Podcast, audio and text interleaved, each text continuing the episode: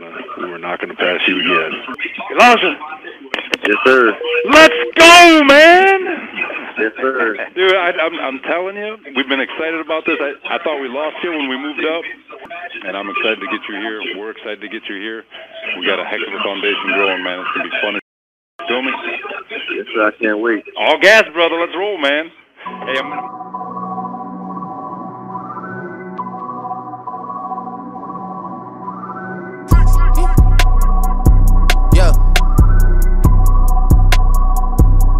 What's going on, everybody? Welcome back to the Turn the Jets podcast. I'm your host, Will Parkinson at WillPaw11 on Twitter and Instagram. Turn on the Jets on Facebook. Joined by a very special guest, nine-year NFL veteran, um, a, a resident New Yorker, Mike DeVito. How you doing today, Mike? Hey, well, thanks for having me on the podcast, man. It's great to be here. Doing well. You know, we're excited. We're excited to have you on. Um, bring back some, you know, good vibes and positive energy from the, you know, a decade later. You kind of Yeah. look back of, uh, you know, the fun times, and there feels like a different energy around the team right now. Obviously, we just got out of draft weekend, and um, you know, obviously the Jets, you know, are known for, uh, you know, winning the Super Bowl during the draft and stuff like that. But this year felt a little bit different. What was kind of your reaction coming out of the draft? Did you feel like as excited as everybody else that you know there's some good energy, or is it are we getting a little too excited? You know, I'm always hesitant for everybody when it comes to draft picks because you just you just never know, right? I mean, you never know what you're going to get. Um, I understand the the excitement for getting Wilson. Uh, obviously, quarterback when you when you get rid of Sam, a quarterback is is the need, and and like we like all the time in the NFL. I mean, in order for a team to be successful, you got to have a stud quarterback, and if you can get that quarterback young, uh, you're in good shape for a long time. So uh, I get why there's uh, excitement there, there's promise there, um, and, and I think it was a good pick. I think I, I think I certainly think it was a good pick. Um, uh, but again, it's just some, sometimes it, it's just hard to tell exa- exactly what you're going to get with a draft. So um, so you know, I'm not I'm optimistic. I'm not overly optimistic, and uh, but I think they did a good job. I, I think you're right. You you can't look at it like you're winning the Super Bowl in, in April. Uh, but you can't evaluate it, you know, based on, you know, how, how did they do? Did they get the positions of need? Uh, did they take care of what, you know, what the Jets needed going into 2021? And, and I, I think they did. I certainly think they did. So I'm, I'm, I'm happy with it.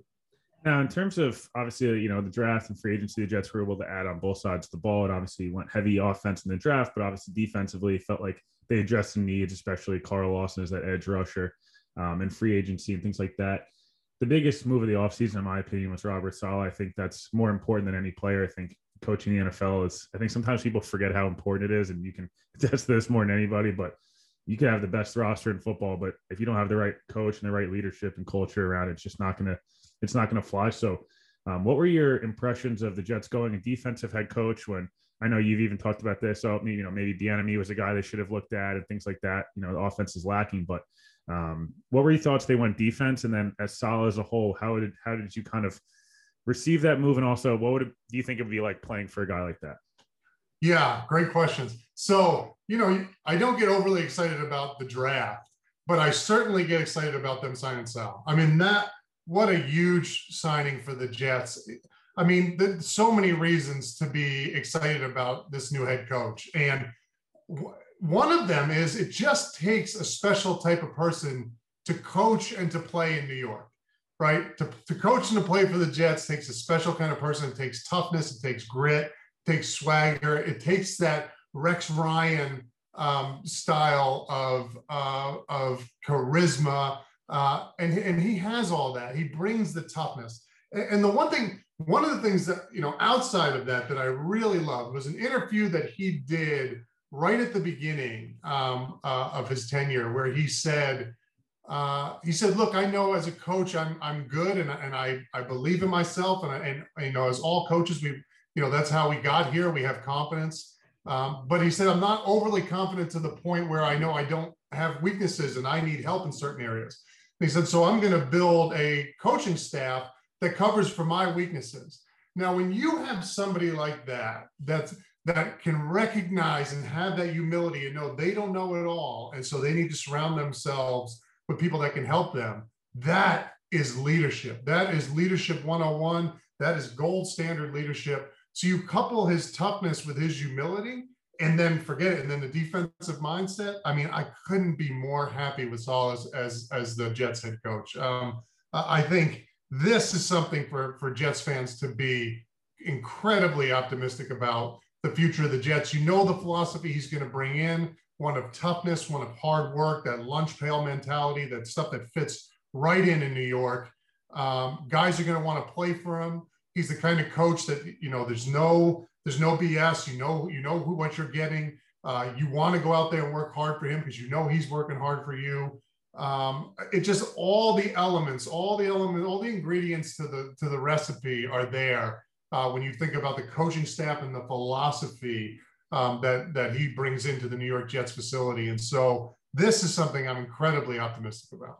I'm so glad you brought that up. I actually had this conversation at dinner last night because we're just talking about elements of leadership and how you know different people lead in different ways and some people are more you know that coach that like mentor they lead by example they lead with their words their motive everyone's got a different style but something that's so important in my opinion is being good leaders that as you could be amazing at everything but the, everyone has weaknesses and if you don't recognize those it's kind of where you get crushed right? Or like i think some of that you know obviously adam gase had his own weaknesses but not recognizing those or being able to kind of address those weaknesses is where you kind of get crushed especially in the nfl um, even yeah know, rex knew he didn't know offense the way he wanted to and people got upset about that but at least he understood like i'm not i can't contribute on this side of the ball.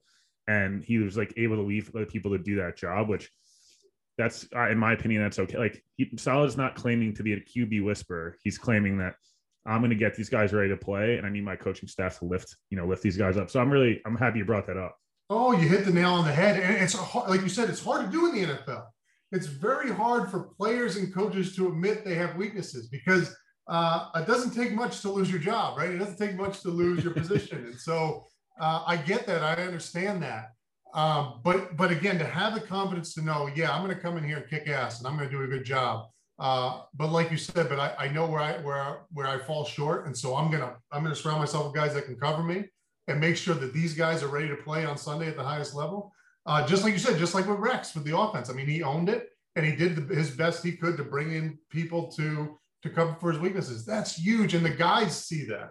The guys see that humility. The guys see his honesty and that breeds more honesty around the locker room and the facility and that can only lead to good things. So uh, so yeah no you hit the nail on the head and and, and that was really a, a an encouraging moment when i heard him give that interview and, and he kind of laid out that philosophy.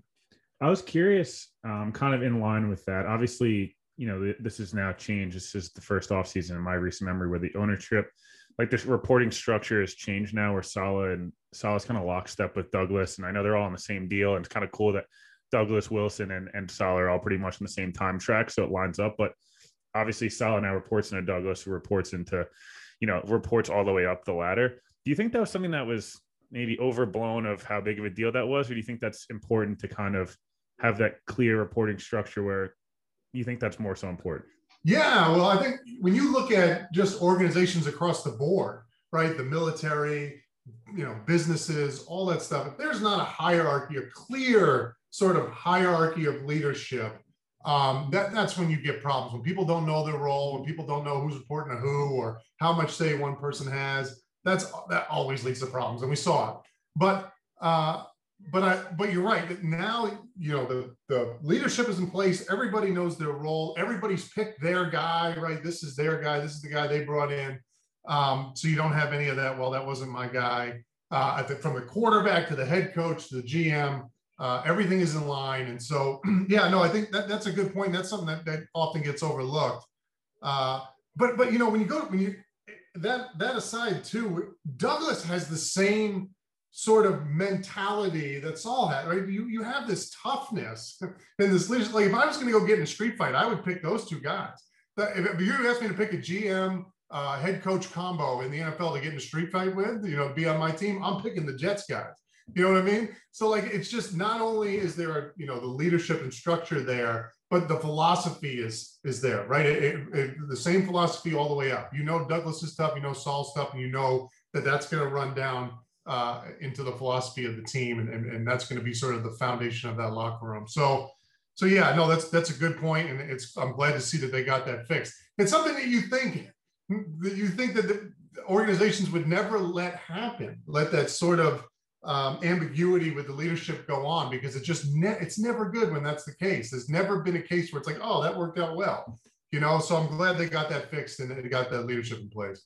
It's even you look at the ownership structure over the last couple years with Woody being overseas, and then there's a interim owner who's a brother, but he's trying to make his own. It's just it's nice to feel like there's some um it's like much more simple now. I know that usually people, oh, it's simple, it's not that exciting. No, it's good to just that stuff. You shouldn't have to talk about that stuff. That should be something that goes, you know, that goes hand in hand with just winning. But I would curious, I was curious, you know, for you, obviously you're around, you're on the team when you know they've been the most successful they've been, um, you know, a long time. And um, how quickly do you think you can change a culture? From my perspective, I know um, I, you know, I've walked in teams that the culture was not good and it was a losing mentality and we were able to turn it around, but it took time and it took that initial, like proving on the field, not just talking about it. Like you had to go and win a game that you weren't supposed to win to get people to buy in. Do you think it's all about just winning games or do you think Saleh and Douglas can change that culture from something that felt very toxic the last probably most of the decade, but especially last three to four years? Like how quickly can you change a culture? Or is that over time? You know, well, I was thinking about this because I've, I've seen my experience and what I've seen in the NFL with other teams has been different. You, you see, I've seen other teams who have really struggled to buy into the philosophy of the head coach. The two times that it happened with with me was, you know, when when Rex came in New York in 2009, and then Andy Reid in 2013 with the Chiefs. And uh, again, it goes to, it speaks to the leadership of, of those two coaches but it was like it was instant. I mean, when, when they came in, they it was day one. They laid out this is what it's going to be like. This is what it means to play like a jet. This is what it means to play like a chief.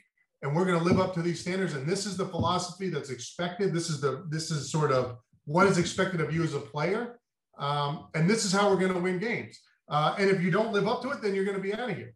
And with Rex Ryan and Andy Reid, uh, it was just instant. You knew those guys knew how to win, that they knew what they were talking about, uh, that they cared about you, that they knew how to win. And so it was an easy, it was an easy sell.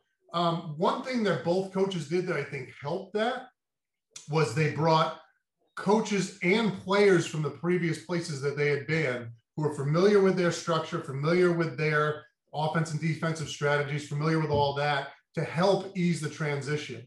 Um, and so that that was beneficial. Uh, you would probably know better than I have. Well, I'm not sure. I, you know, obviously they drafted their own guys, but I'm not sure Saleh's brought in his own. He's probably he's brought in his own coaching staff, but I don't know if he has many players from San Fran to come with him, right? Yeah, no, I feel like uh, it was been rumored to Sherman, and they were rumored to a couple different DBs and guys like that, but they haven't really brought in Tevin Coleman's one guy that comes to mind from an offensive perspective in a running back room, but yeah. they haven't really added. They've added system guys that have played in the system before, but not specifically in San Francisco. Yeah, so that's one. So okay, so that's a good point. Yeah, that that's that's one sort of if there's any sort of cause for concern here or, or worry about guys buying in, it's it's that right. I mean, it's it's that that, that really helped. You know, so when Rex came, he brought in Marques Douglas, he brought Bart Scott, he brought Jimmy Leonhard. At each position, he brought a guy that knew that position from the way that, you know, from the point of view of how Rex wanted the, that that position played. And those those players took a leadership role right away. So they really helped ease the transition, at least as it relates to sort of learning the playbook. Right. So if you have good people in the locker room, they're going to buy into sort of, they're going to buy into the philosophy, right? They're going to buy into whatever Saleh's preaches as far as this is what it means to be a jet. They'll buy into that. I guess now that I think about it more, when it comes down to the technical details of what he's trying to get accomplished, specifically on defense, it helps to have those guys in place that already know that so that everybody isn't learning from from ground zero. You can have uh, you can have some guys who have been there who can teach the, the, the little details. But again, if you have, which they do, if you have bright players on the roster, guys that have bought in the, the overall philosophy of the team, um, that that shouldn't be a big that that shouldn't be a big problem. So so, but yeah, no, but I mean, there are there are a lot of coaches who you see come into the NFL, and these these tend to be guys I think who are more ego guys that you can see right away. I feel like college coaches coming into the NFL always have this problem uh, where the transition is rocky, right? Where the transition is rocky and uh, and you can tell things aren't aren't hitting the way they they should. Whereas when you have like guys like Andy Reid, Rex Ryan, Saleh, who's who's established, who knows what you know, knows what the NFL's about, knows what the guys are like.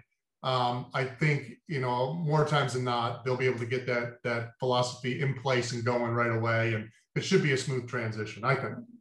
Yeah, no, in terms of, I know you mentioned something there that was pretty interesting in terms of obviously the scheme change and things like that. Something I noticed the Jets have played, been a 3 4 base team for a long time.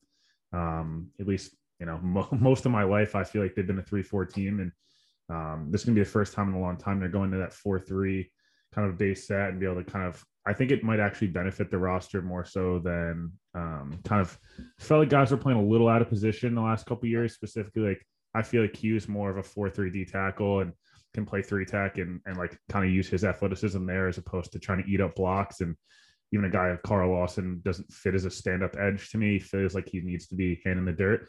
How do you see that kind of all playing out? Because the defensive line feels like it's a strong suit. Um, you know, of the team felt like on your guys, you know, the 09, 2010 team, I feel like D line, but not necessarily just the line, but the, the secondary and the linebacking core were all really strong. And this team kind of feels like it's really built up front. The linebacking depends on Mosley, and then the, the secondary is more safety driven. Yeah. How do you see that 4 3 scheme kind of adapting with some of the guys in the roster, specifically Q? I feel like who should shine kind of where Yeah. he played at Alabama. Yeah, well, yeah, no, that's a good point. And, and I feel like the more difficult transition is going from a 4 3 to a 3 4, right? So when you go, when you tell a guy, just put your hand in the dirt and go 100 miles an hour straight ahead, that that's not, uh, you know, that's okay. We got that. We've been doing that since, you know, since Pop Warner. The harder transition is telling a guy, okay, now you need the two gap, you know, you need to play it slow. You need to hold this guy up so he doesn't get to the backer. Th- those are techniques that are, that are usually more foreign to, to players. So um, the transition from a 3-4 to a 4-3, especially like you said, with Q and the guys up front and a lot of faster guys and explosive guys, faster guys on the back end, uh, I think that that shouldn't be a problem uh, whatsoever. Obviously, towards the back end of the draft, they ended they added a lot of young defensive players. Uh, looks like more speedy guys, right? You got some cornerbacks, got some linebackers. Um, so you're, you're looking to see how those guys fit in the scheme. Mosley, he's more of a bigger body guy, but he's he's if he comes back healthy and in the way he you know the way he played in Baltimore, I mean, I think he's a guy that can easily fit into a four-three scheme and get it done and be productive. I mean, he's just a great ball player. Um, but you're right. I mean, the the the, the talent is it, if you look at sort of how it's balanced is certainly up front.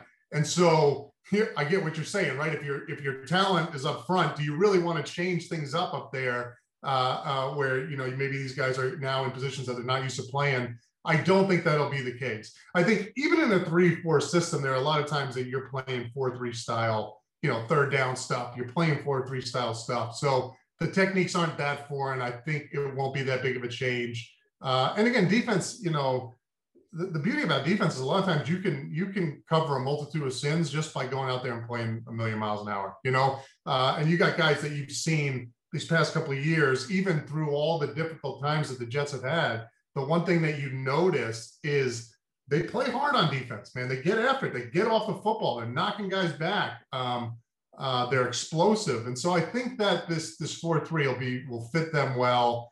Um, again, they added some some some pieces with the draft to fit right in there. Hopefully, you get Mosley and those guys back.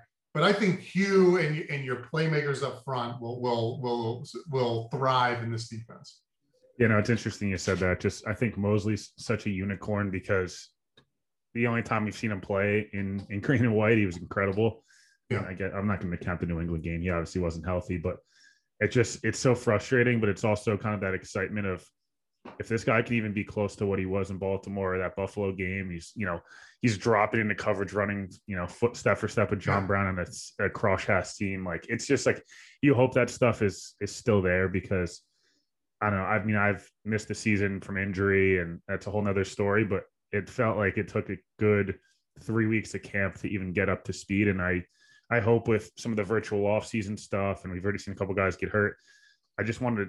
I hope that he's going to be able to get enough reps during camp to feel good, um, feel good week one. Because I'm sure you've gone through in your career too. It's the less and less there's you get hit in camp, the harder game days are. And I think people don't. If you haven't played football maybe you don't understand it, but especially at the NFL level, I just feel like we assume, oh, they didn't practice this week. They're fine. Like you need reps, you need mental reps to see the speed of the game is so fast. And there's people that are 35 years old having have 25 years of reps versus a guy who's 21 just getting started, not practicing. It's tough.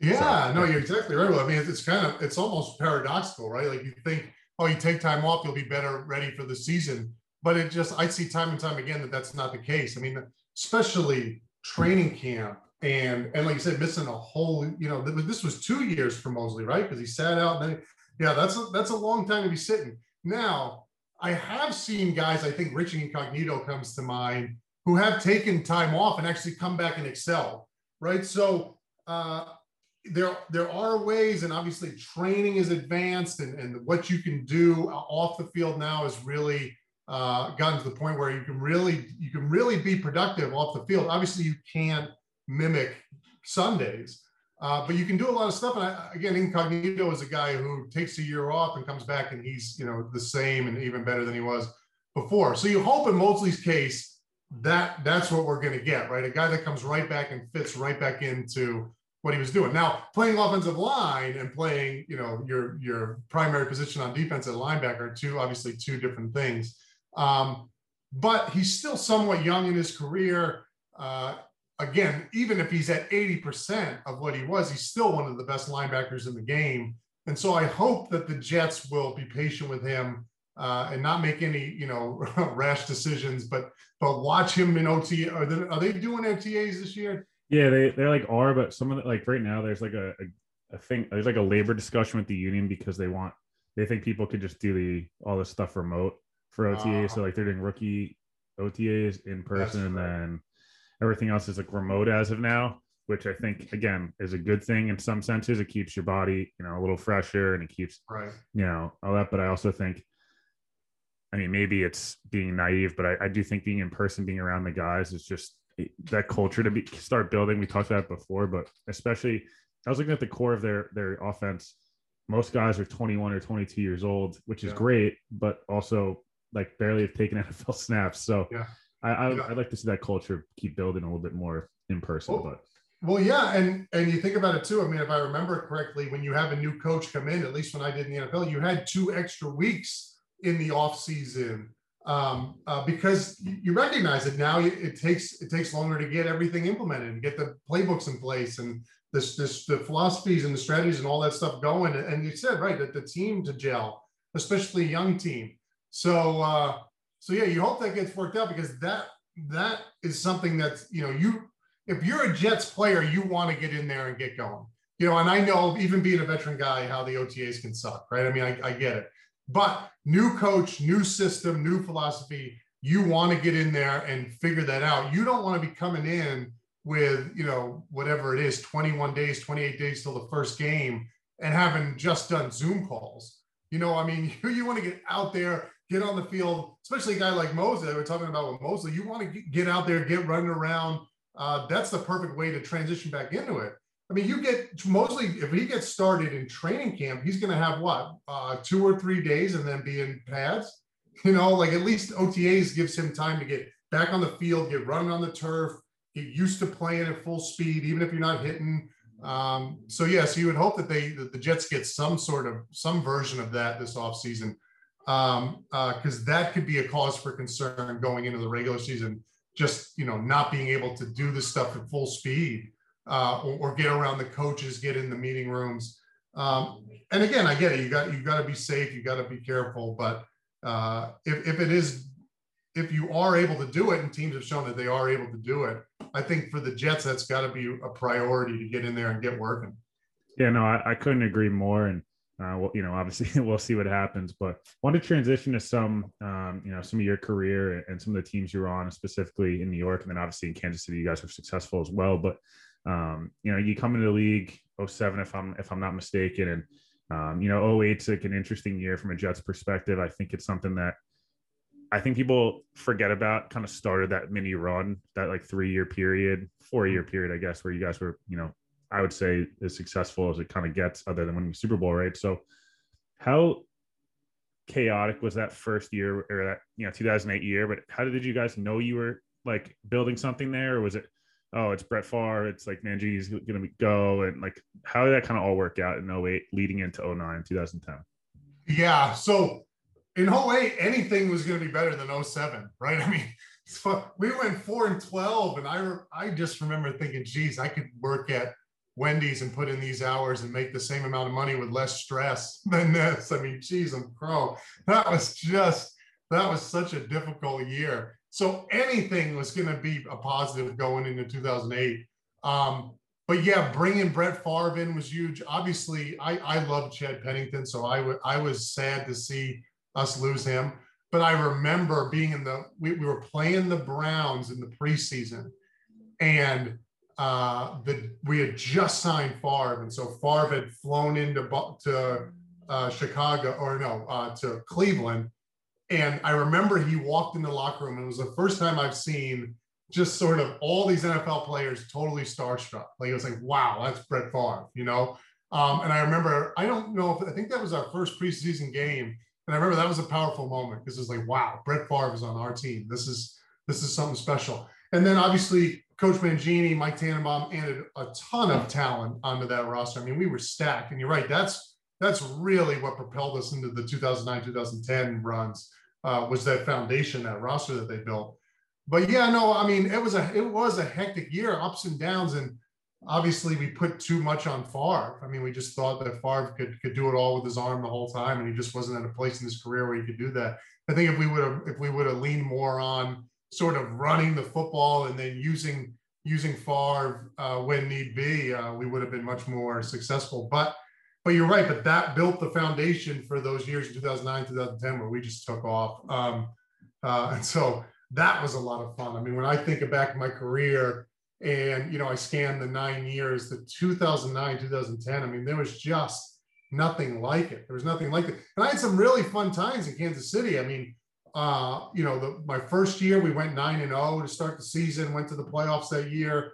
Uh, my third year we started one and five and then won 11 games in a row. You know, 10 games then in the first, you know, the first game in the playoffs that they had won in forever. Uh, and so we were, you know, the, the, beginning sort of phases of what Kansas City's doing now. I got to see sort of the grassroots of that. But 2009, 2010, going to back to back AFC championship games, uh, beating New England in New England, talking all that crap. I mean, oh, just Will going to the facility was so much fun. It was so much fun uh, being around those coaches, being around those guys. I think of guys like Jason Taylor, uh, LT, Bart, Damien Woody. I mean, just incredible players, incredible people. The coaching staff, Mike Pettine, Rex Ryan. Um, oh man, it was just it was it was so much fun. So uh, I really look back on my my time in the NFL and, and really thank God for those those two years especially. Um, because uh, it's it's hard to get it's hard to it's hard to do that. Obviously, we fell short of the goal those years, but just to have those opportunities plays in those big games was and for my family to get to come and see that and growing up a Jets fan, right? So growing up a Jets fan, being bleeding the green and white since I was since I could remember and getting to be a part of those teams that sort of got the Jets back on the map was uh, was really a blessing. So yeah, it was, it was those were fun years it's funny to look back at some of those years. I guess, and it's a way that some of the injuries that kind of happened throughout the year, especially 2010, I feel like people maybe forget about, like a Kris Jenkins or Damien Woody, both respectively getting hurt and kind of, quite frankly, ending probably both of their careers prematurely. Like, I, I mean, I think I'm pretty sure Damien Woody retired post Achilles, and I'm pretty sure Kris Jenkins tried to come back one more time and just kind of failed. But I feel like those were two key guys that I was looking through some of the stuff the other day of just kind of breaking down some of the drafts and you know where the Jets added pieces and off seasons and how this year and next year they could you know do similar things and it's crazy how good Kris Jenkins was in 08 and then 09 2010 I think he got hurt back to back years and it's it's so frustrating to look at or look at like a Damien Woody and go through the playoffs go right into the playoffs and it's like you're starting right tackle who's a stud is now hurt it just it's it's frustrating because I think I'm sure for you it's 25 times more frustrating. But even the Pittsburgh game or you know the Indy game, obviously, kind of opposite games. One started really well and didn't end well. The other started poorly and ended as almost as well as it could have. But do you think those injuries played as big of a part, or am I like kind of giving them too much credit? No, no, those played a huge role. Um, specifically because when Jenkins gets hurt, now you got me. You know what I mean? Now you got the the first and second down sort of plug him in when we need a we need a run stop guy as your full time guy. And so you're right. So take the indie game, right? I mean, what would it have been like to have Jenkins out there uh, against a weak offensive line with his explosiveness, his ability to get off the football? So replace me, who's two gap and third down plays, and and put Kris Jenkins in there yeah, it's a it's a totally different deal. Um, obviously, a right tackle is as incredible as Damien Woody is. You can you can make up for that, and we did. You know, we, we plugged in there, and you can you can do things to help there. Um, I don't think I was a detriment. I think I, I think I still added value, but I couldn't add the value as a you know interior explosive pass rusher, just absolutely disruptive guy that that Jenkins was. I, I couldn't do that. I just didn't have that ability. And, and Nick Mangold, somebody asked on Twitter recently, you know, if you could, if you could have, if you could go back and change it so that one guy never got injured, you know, who would that be? You know, what, who would you like to see? And he wrote Kris Jenkins. And I, I think he's totally right. I think you have uh, a healthy Kris Jenkins in 2009, 2010. Oh boy, watch out. I mean, look at what he did in 2008 as a two gapping nose right? Like a two gapping nose with a wide base and sort of not exploding off the football, taking, I mean, he made the Pro Bowl. Now you put him in a three point stance and tell him to go 100 miles up. I mean, it was it wasn't until what week five or week six in 2009 where he got hurt. So we did we did get to see him do things like that. I saw him throw Logan Mankins with a club move once. That was like now Logan Mankins he'll go to the Hall of Fame. Jenkins hit him with a club move. He threw him like he was like he was a high school kid. I mean, it was just like so. Yeah, I mean, I think no, I think you're totally right. I think looking at if you have a healthy Woody and a healthy Jenkins in those two years, I, think you're right. I think you you could easily see us over the hump and into the Super Bowl both those years, especially Indy in 2009. I, yeah. they can't stop Kris Jenkins at nose tackle. No, uh, I, I, can, I couldn't believe how I don't want to say how hot of a start you guys got off to in that game, but I felt like there was this aura and it felt like kind of a cool thing you guys slayed to. Like, I, whatever, I don't want to disrespect Phil Rivers, but Phil Rivers' playoff resume, I wasn't surprised you guys were able to go in there and kind of mentally outwill the Chargers because it's just something. It's like watching the Yankees play the Twins. It's they're always really good in the regular season, and it just whatever. It, I'm not being. It's no, it's that's the truth. Is, right? Yeah, it's just the truth, and you, it's you've seen it over the last 15 years. So, but to watch to go into Indy and beat Peyton in 2010 and Brady in one playoffs, and then, you know, almost beat three of the probably six best from their generation quarterbacks and and in one season all on the road is just I don't think people realize how difficult it is to overcome that level of a quarterback. And it's not even a disrespect to Mark. Mark played, I thought, really well throughout the both playoff runs. Yeah. But you know, Peyton and Tom are pretty universally like one and two or one and three all time yeah. and I beat them in one post postseason on the road after, especially after that week. I don't know what was week 10 or 11 Monday night game, which I'm kind of happy happened. And I'm sure you're even happier because yeah. I felt like if you guys beat them then, or like it's a really close game, I don't know if you beat oh. them. Yeah. Like in that playoff game. Yeah, no, totally. That that I know that one of those weird things that was really important to happen, right? I mean, if there was ever a good 42 to 3 loss, it was that one. But you're but yeah, that's exactly right. And when I when I think back to those years, and Rex said this in 2011, and we were never able to get it done, obviously. But he said, "Look, we we gotta we gotta either play a playoff game at home or get the first round bye because three weeks on the road in the playoffs is just it's so incredibly difficult." Um, I think of you know who was a team recently was when the Titans played the Chiefs in the AFC playoff in the AFC championship game. I knew because the Titans had were built like we were built with the Jets, and I knew I bet you they come out and they're not going to be able to have gas for the whole game because they had traveled. I, I believe they had traveled all postseason. When you travel on the road all postseason, playing against the best teams in the NFL, uh, three games in a row is just it's it's hard. I remember, especially that Pittsburgh game in 2010 we I could not get my body back to to healthy. I was trying everything, and just every day I just felt totally beat up and and wrecked. And so um, now this was before yeah, this was before the new rules. So that that you know that helps things obviously when you don't have those those crazy hard training camps and things like that. Uh, but still, I mean, it is really hard to go three playoff games in a row.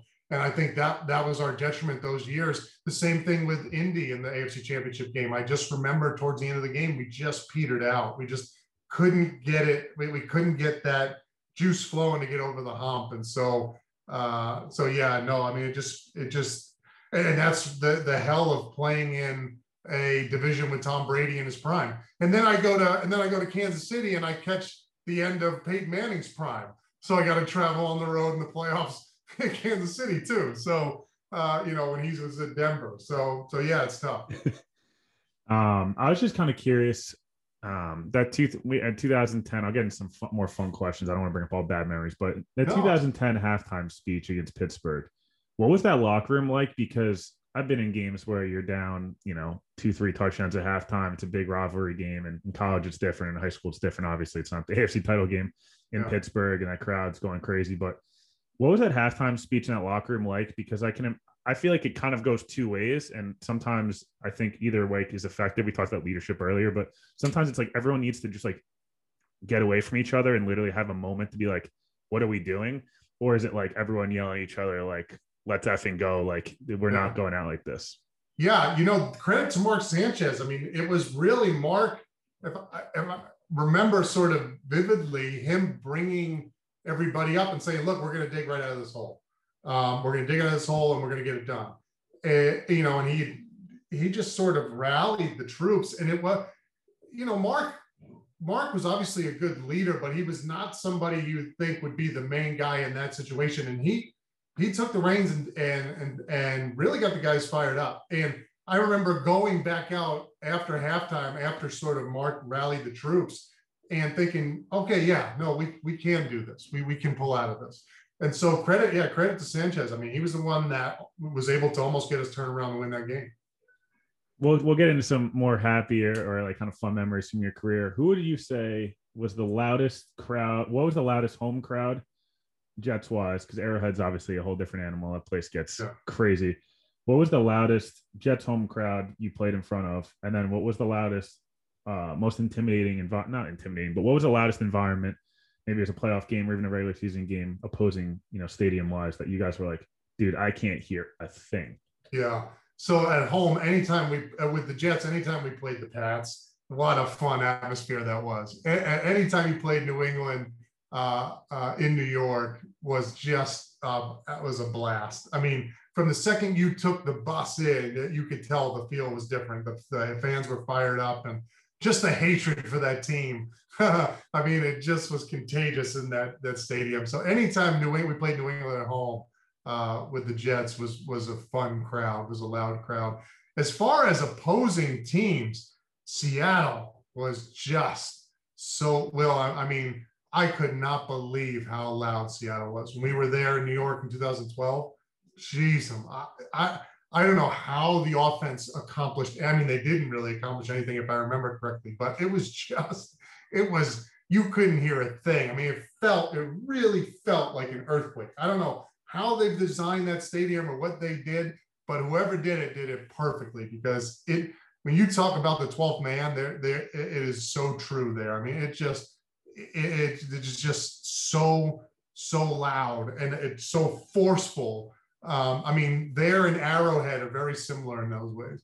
It's funny to it's funny the way Seattle built their team kind of resembled, especially that early early Pete Carroll, Ross years with the Legion of Boom and stuff was yeah. so resemblant of the crowd that I remember watching some games on TV and it's like, you know, they have the monitor of how loud it goes and the whole thing. And I don't even know if I believe half the stuff they're throwing on there, but it was there was a Monday night game they were playing the Saints, and it was like I'm like I there's no way they can hear. Like no. their their their silent count doesn't even begin to explain like what's going on. And you have you know Bobby Wagner and Cam Chance and Earl Thomas running around ready to take your head off, and on top of it you can't hear. It's just I don't know. The one game I was curious that came to mind that obviously didn't go well, but the Baltimore game, week one, opening MetLife, and then that Cowboys game the next year, uh, or I don't know if it was next year, 2010, I can't remember. But those two games, from a fan's perspective, felt like were such cool environments because of 9-11 and then not that 9-11 is cool i'm just saying the environment Yeah. around honoring it and then the baltimore game opening the stadium i just remember like the amount of energy coming out of cortland that year in camp was was something that felt a little different Yeah, yeah. The fir- the, the Baltimore game in 2010 was really fun because you had uh, you had Ray Lewis, you had uh, Terrell Sugg, you had all these guys that had sort of cut their teeth under Rex Ryan. Now now playing against Rex, um, and so that that was really fun. Yeah, that was a, that was a loud crowd too, and it was really both defenses shined in that game, right? So it really was a testament to Rex, where it was his old defense and his new defense, and the score was 10 to 9 or something. You know, I mean, it was it was a testament to obviously to his brilliance. Um, the 2011 September 11th game, what an incredible! I was so happy. I mean, if there was one game that I could win in my career, I would I would trade all the other ones to make sure we won that one. Uh, that was so good to be able to come back and win that game uh, on the 10th anniversary of September 11th at home against Dallas. Uh, that was really, really special. That was really special. And so, yeah, those, you're right. You hit the nail on the head. I mean, those were two really fun games as well. I'm pretty excited this year. Um, in a similar vein, it's me. I think it's the 20th year anniversary, and I think the Yankees play the Mets. Um, I'm pretty sure this year for it to honor it, and then the Jets and Giants. I'm pretty sure either we're both home or the Jets are at home this year to honor, which is gonna be pretty cool. I don't know who they're gonna play or what week it'll be based on the new 17 game schedule. Which, based on the way you're talking about having to go on the road three times, I'm not sure how great the players are feeling about adding an Ah. extra game. Uh, seems like I mean, at least they took a preseason game away, but I also feel like your body is just shot. all the guys that are gonna play in the regular season probably play, you know, the equivalent of uh, you know, one half of actual football in the in the preseason. And and and the, and the veterans will tell you, I mean, preseason games are not regular season games. They're just not. I mean, the intensity isn't there. Uh, uh, so yeah, taking one away to give one regular season game, I don't know.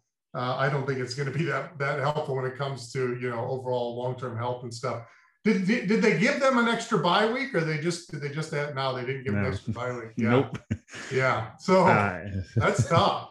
That's yeah, tough. it's going to be a, it's going to be interesting on some of the rookies too. I think it'll be something uh, interesting to watch because they're going. You're going from a COVID year where not even everyone played 12 games, a normal college season, then into a full stadium full of 17 game season. I'm interested. I mean, like I hope some of these rookies are able to hold up, but I, I think it'll that'll be a huge. Um, it'll be good to have younger players on the Jets roster, being such a young roster, but also it could be to the detriment because you're not really sure how to kind of prep your body for Yeah. really it's like 20 weeks of 20 weeks of games, especially as a young guy, you're trying to get reps. So I'm interested Yeah. to see how that plays out. And that rookie wall is a real thing. I mean, you see it every year. The rookies hit that, they hit that wall 10, 11 games into the season. And it's something that they need to overcome. And so now you add an extra game into this to the to the regular season. I mean, yeah, this will be interesting to see how it plays out. Obviously, uh, everybody's making more money, so that that's good. And at the end of the day, I, you know, that's what everybody wants. But uh, you really have to see how this plays out with guys health wise, longevity, things like that. And does taking away the preseason, does taking away the practice reps and the pads and all that stuff. And like you and I were talking about earlier, sort of the paradox of those things actually being really important to uh, long term health in the season.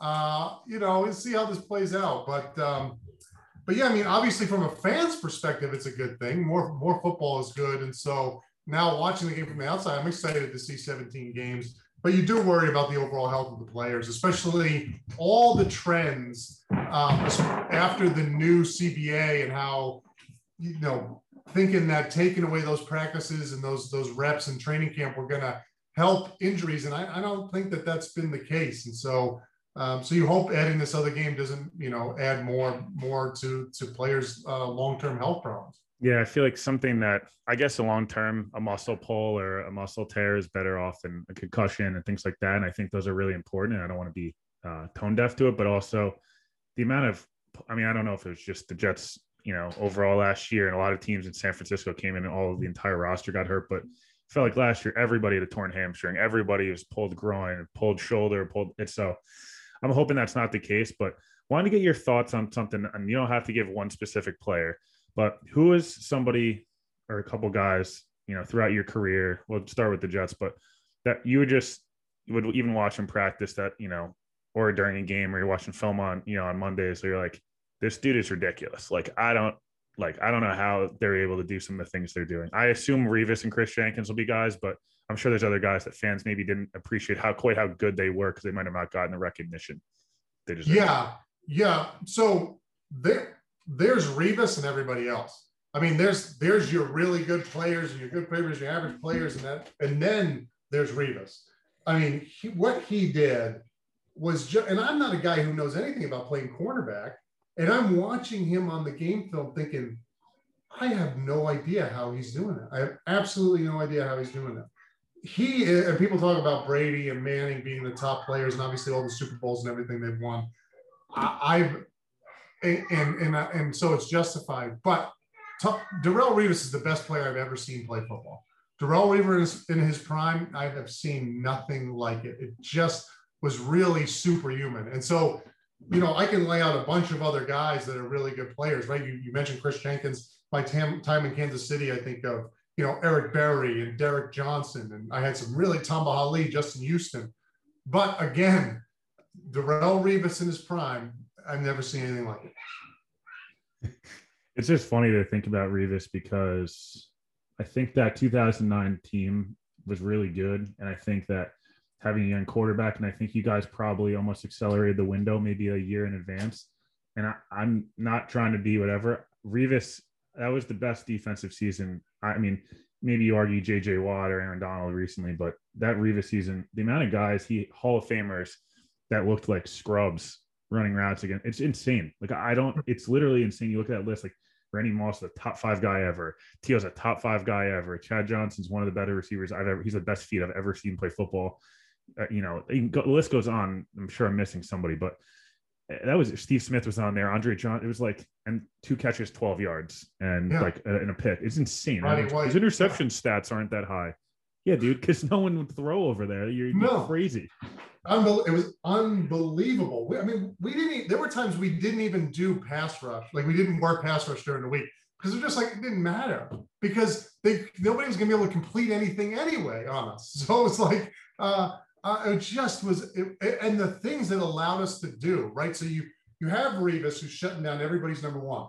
You have Cromartie who's shutting down everybody's number two. Now you don't when you don't need to double number one and number two. We're blitzing everybody. We're blitzing everybody, bringing DBs. We're moving simulated pressures. We're moving everybody right to left and left to right. And there's nothing you can do. There's nothing on offense you can do to stop it because we don't need to commit two guys to your, you know, four guys to your top two or two guys to your top one.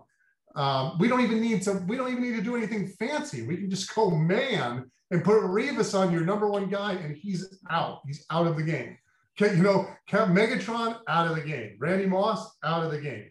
Uh, Chad Johnson gone out of the game. I mean, it's just what? How do you? I've never seen. Again, I've never seen anything like it. The, nothing. That is the most amazing superhuman stuff I've ever seen on Sundays. Is what Darrelle Revis put out there.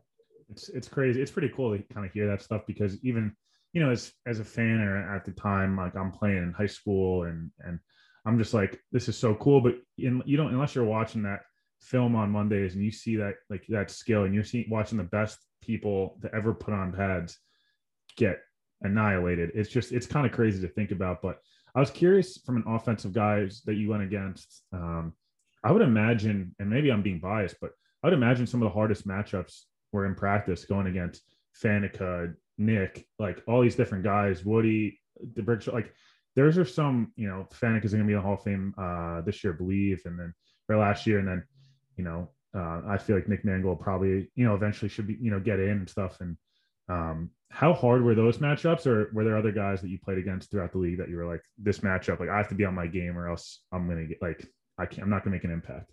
Nothing, nothing even close to those those uh, offensive lines you mentioned, right?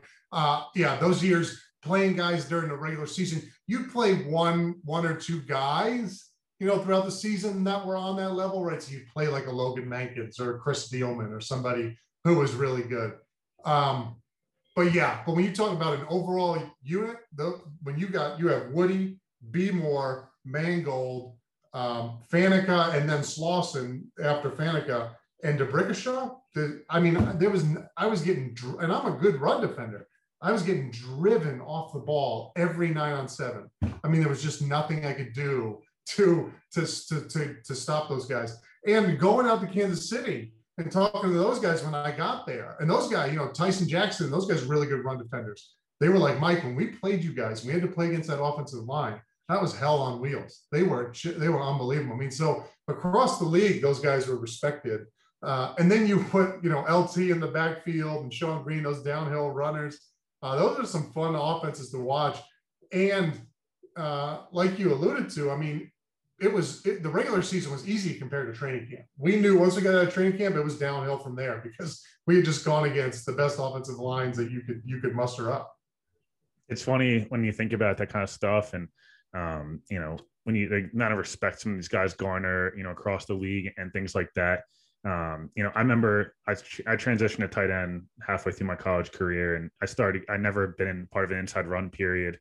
Um, and for those people who don't know, it's the most electric part of practice that you're going to possibly find. The amount of trash talking and uh, and things like that. And I think people got a small preview of doing like goal line stuff during Hard Knocks up in Cortland and Kris Jenkins and tossing the helmet off and getting all fired up. But how on a scale of like one to 10, how intense were those inside run periods in camp we didn't get to see? And who was probably, who was a bigger trash talker, Bart, Kris, or was there someone on offense that kind of gave it right back? yeah. So the, the, the, the Bart and Kris on the same team, uh, that and just, I mean, you couldn't match that. You just had to be quiet and let them go. I mean, what else? Who's going to, there was no, there was no opening to say anything with those two. Um, so yeah, that, those are clearly the best trash talkers I ever play with. Yeah, those inside periods, uh, those like you said during training camp, especially when you got inside run nine on seven. I mean, you warm up, do your individual, and then it's nine on seven, right? I mean, that's how you start. That's how you start the, the meat of the practice. Is that really hard hitting, you know, period. Um, and yeah, just like what I said before, I mean, there was nothing like even you know regular season games didn't compare to the challenge of having to play against those guys during training camp. Um, like you said, Hall of Famer. I mean, all uh, you, you, said Nick. I think D'Brickashaw deserves to be in there. Um, obviously, Faneca is in there now. I mean, that's that's the left side of the line is a Hall, it's Hall of Famers. I mean, it just uh, they were incredible, and so yeah, I was able to really step up my game and play well during the regular season because I had the opportunity, as, as miserable it was sometimes, to play against those guys during training camp. Yeah, but at least most people didn't see the uh, most people didn't see where you didn't feel great because they saw it on Sundays where you're, you know, ready to kind of, you know, take eat up three blocks and you know, and or you know, make a play on the ball yourself.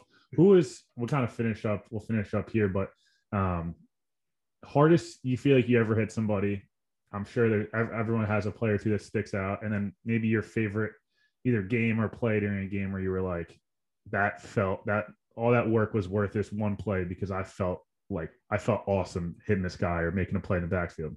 Yeah, the one of my one of my favorite plays was sacking Philip Rivers in uh, in the uh, playoffs in that divisional game. I had just bull rushed my guy right into him and then was able to wrap him up and throw him down. And that was one of those moments like, wow, I just sacked Philip Rivers. You know, that was cool. Um, so that was probably one of those moments where it was like, yeah, that was that was worth it. That was that was a lot of fun to get to do that.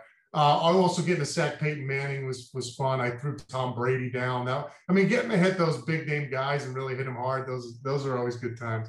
The hardest hit I took was was actually I was I was the nail, not the hammer, and that was uh, Brandon Jacobs in the preseason. Uh, I think it was I think it was the 2009 preseason when Rex had just gotten there, and uh, yeah, I think it was 2009. It was a fourth and short play, and I was playing three technique, and I knocked my guy back, perfect position, and the Giants handed it off to Brandon Jacobs, man, and he just clocked. He's big enough. He could also play D line. So he could have subbed right in for me right after he got the first down. I mean, just made me look small. And uh, yeah, that was probably the hardest hit where it was just like everything sort of blacked out and I had to sort of pull it back together. You know, I mean, I had these really tight rubber arm uh, uh, things on, and somehow he managed to knock that clear off of my arm. I was like, how did that? Like, that's hard for me to pull off. And he hit me so hard that that flew off my body. Um, so that was probably, you know, obviously I'd like to say I was on, I was the one given the hit, but I was, that was the hardest hit I took in the league was, was Brandon Jacobs. Uh, it's pretty funny. I mean, he was a big dude. I don't think anyone's Oh. gonna uh, anyone's gonna give you getting a hard time for that. Um, I guess we'll finish with one final. Was there a Rex story that stands out? I guess it's probably has to be appropriate for uh for all Yeah. audiences, but um is there a Rex story that stands out that you know obviously everyone thinks of the you know let's go eat a goddamn snack and that's like got you know obviously if that Twitter was more important back then I'm sure that would have gone even bigger than it did but was there a Rex story or a moment you were like, this dude's awesome? I mean, I don't, you know, Yeah. or this is this is crazy. Like, I can't believe this guy's my head coach. Like, Yeah. fire me up. Yeah, you know, it was a really cool moment. So it was when he came, when Rex came in and we went into the off season, it was a ton of Baltimore tape, right? He's showing us what Baltimore's doing on defense. He's continuous cut ups. And then every time we'd mess up in practice during OTAs, he'd be like, okay, we got to watch more Baltimore film and we got to get this right. And, and so at the end of OTAs that, that first year, at the end of the practices, he came in and he was acting really mad. He's like, I'm sick of this. I'm sick of friggin' putting Baltimore on. We got to do it again. You guys keep messing up. And it was surprising. He's like, well, we've always been doing well, you know? And and he turned the tape on and it was a highlight tape of us. You know, he's like, this is how you play three technique, right? And it's us doing it. But he's he's he's pretending like he's mad, right? He's pretending like he's correcting us. And it's you got to watch Baltimore do this again. But he's showing us a highlight tape now of us. And and he and, you know he takes us through all this stuff and he's pretending to be mad. And then he just throws the clicker down. He's like, that's how you got to do it. And he walks out uh, of the room, you know, and all the guys were fired up because it's like, oh, that was cool. You know, he was he was saying, okay, you guys got it. You guys are showing that you got it. So I mean, Rex always did stuff like that. He he was so much fun. I, it was a really a blessing to play for him.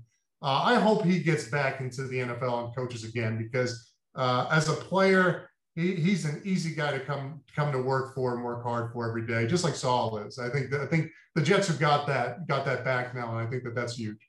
Yeah, no, I was gonna say Saleh reminds me a lot of the Rex hiring. Different because obviously Saleh is much less brash. He's much more of a kind of it's not not soft spoken. He's not soft spoken at all, but it's much more of a, a tempered expectation. But even at his first press conference, the, the confidence I think that comes with a defensive uh, minded head coach that like you have to be a little arrogant and confident to play defense. It's a position where you could, you know, even like corner D line, like you're going to lose most battles or you're going to at least stalemate. You're not get like, it's not expected for you to win all every time. So you have to have that kind of irrational confidence. Even Saleh was like, we're going to win Super Bowls here. And like, Yeah. yeah, he might not have, you know, Rex was like, I'm, we're guaranteeing a Super Bowl kind of name it fish. And, and that's, but I think you guys fed off that. I think the Jets will feed off of our coach actually believes in us and is willing to tell the people he believes in us, not, oh, I hope we win a game or I hope we do this. Like, no, I want to go beat the best on it. Like, I think that's important. And I, I don't think that can be understated, whether it worked out or not. And maybe in 2011, I know you- I've heard you talk about it before. You're like, you really thought that you guys thought that team was going to just